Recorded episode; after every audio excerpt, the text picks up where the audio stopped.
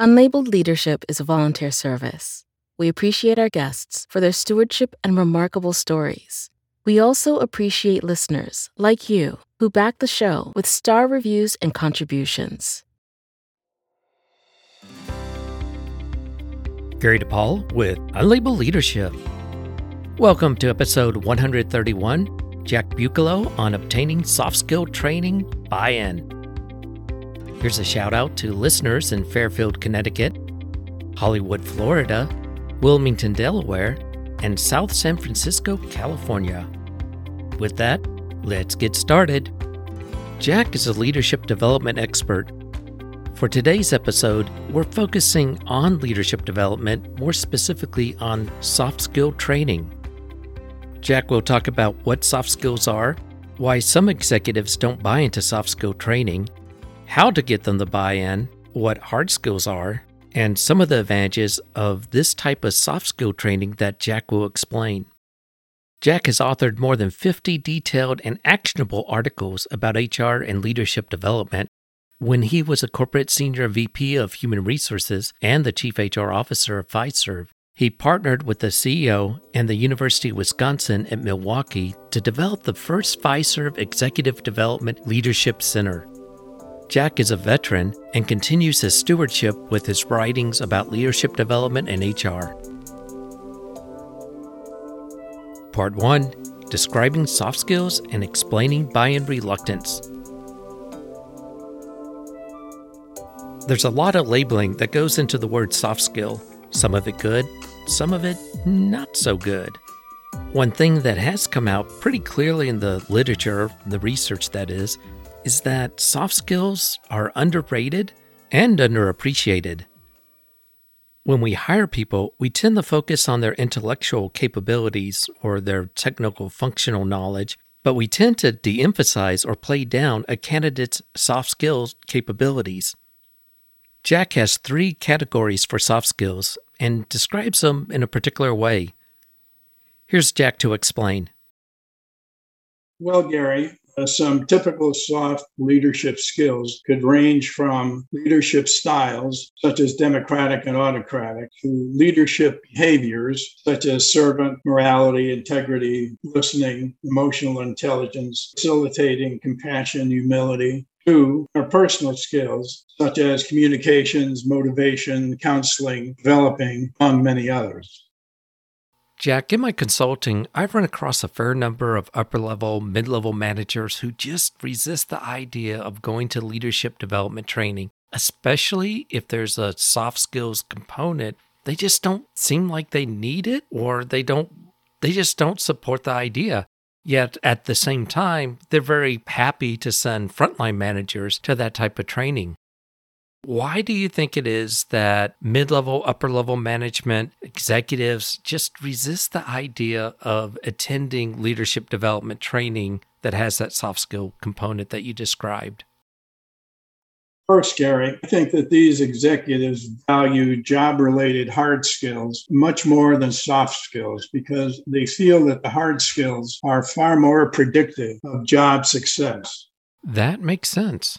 Secondly, they feel they have sound soft skills, and though they may be helpful, most leaders naturally possess them and use them appropriately. Thirdly, soft skills do not directly help them achieve their business objectives and plans for which they are accountable to top management and the board of directors. Fourthly, use of soft skills is much more relevant at the lower management levels rather than at middle management or above. Well, before we go on, could you define what you mean by hard skills? These skills include the job related technical and business skills needed to achieve job success, which typically evolve from primary function and the four or five key responsibilities that are listed in a position's job description. Part 2 Aligning soft skills to business objectives Training on soft skills is a key element of leadership development. Upper and middle management might not be too excited about taking leadership development training, as Jack described. But there's a particular way you can get their buy in, and it has to do with what's in it for me and what Jack's about to explain business objectives. Again, here's Jack. I'd like to clarify one point. Today, senior and upper management in the vast majority of public and private companies still operate by establishing various business objectives, both at the start of the year and during any given fiscal year. These business objectives are typically financial, operating, or strategic in nature. It is critically important that the leadership development management team uncover and analyze these business objectives see if they can suggest any soft leadership skill program that will facilitate their successful completion. Jack, you categorize business objectives as financial, operating, and strategic. Would you give some examples? Here are some examples of financial business objectives. Could be to increase sales by 15%, reduce operating costs by 10%, improve earnings per share from $1 amount per share to a higher amount, to increase cash flow by a specific dollar amount. How about some examples of operating objectives? Sure. To reduce product development time to market for any given product by 30%. Another objective could be to improve customer care to exceed industry standards. A third example might be to improve on time delivery performance to 95 to 98% for any given product. What about strategic objectives? And strategic examples would be to acquire a company that uses a new and critical product related technology. Could be to change the company's corporate image from a technology driven company to a market driven company or to develop 20 or so general managers who can operate a $50 million per year business.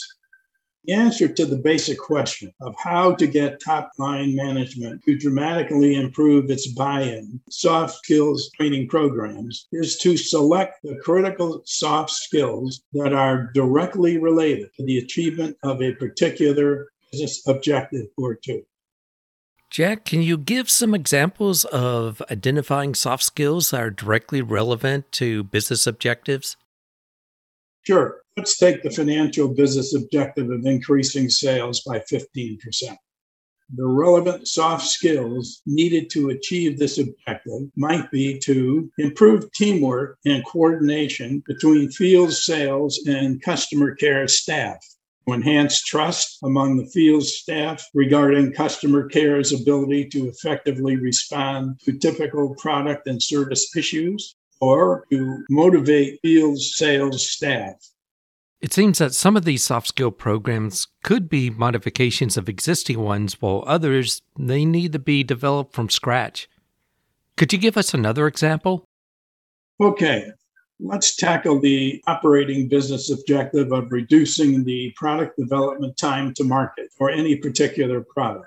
The relevant soft skills needed to achieve this objective might be to lead several teams to streamline and shorten the current development process step by step.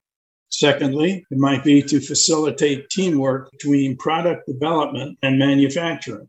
Thirdly, it might be to improve the project management process to provide more finite activities and steps. All right. Companies should offer leadership development that includes soft skills. But what I'm hearing you saying is that you need the soft skills to be targeted to help achieve business objectives.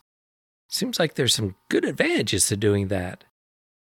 The advantages, in my view, are many. First, the company and or division ability to achieve some of its important business objectives and strategies would be greatly enhanced. The HR and leadership development functions will greatly improve their reputation and worth to the company as an equal business partner to all other line functions, especially the line function. When the programs are successful, I get how executives can appreciate the talent developers who make them. Speaking of executives, what are the advantages that executives experience when they go through these programs? Sure. Practical business value of appropriate soft skill leadership program will be recognized by line management executives as a practical way to help achieve some of its important business objectives, especially those at the senior and upper management level, to which they are accountable to the CEO and the board of directors.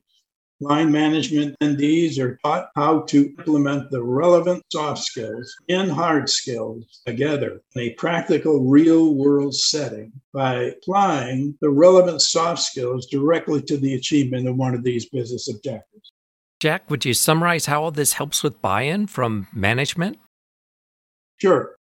With the improved reputation of the leadership development function, to provide critically important and relevant soft skills support towards the achievement of various business objectives, line management's buy in regarding all other soft skills programs. By that, I mean those that may not be directly relevant to a particular business objective. This will be greatly enhanced.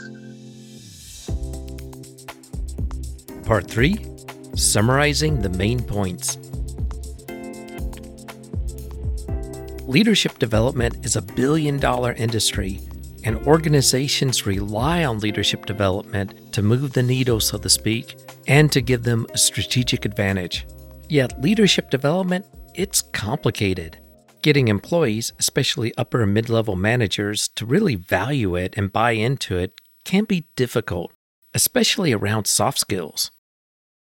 Jack summarizes some of his main points about getting managers to buy into soft skill training and what happens when executives recognize the value and contribution of talent developers that do it right. Here's Jack. Seems fair to say that the vast majority of soft skill training programs have been perceived by middle and higher line management as being primarily for the lower levels of management with little or no direct impact on the achievement of the company's critical business objectives.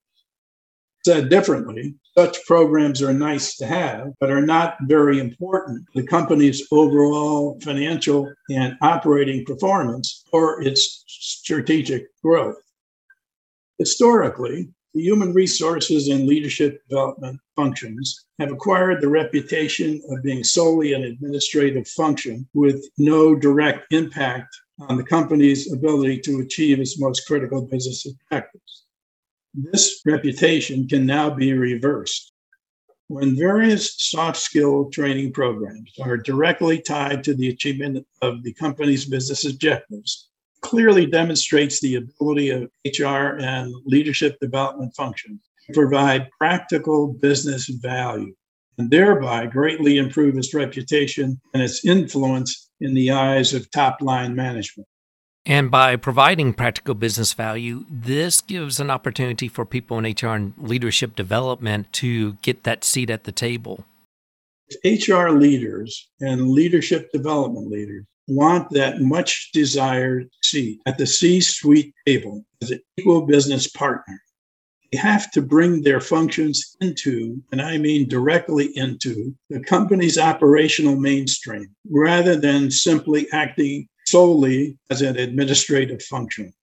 Providing the relevant soft skills support to the achievement of any one or more business objective is a viable and valuable way to acquire that seat. However, in order to do so, the HR and leadership development functions must accept the challenge of leaving their cozy administrative world and delving directly into the company's harsh business realities alongside their line management peers. My thanks to Jack Bucalo. If you'd like to learn more about Jack, go to the show notes.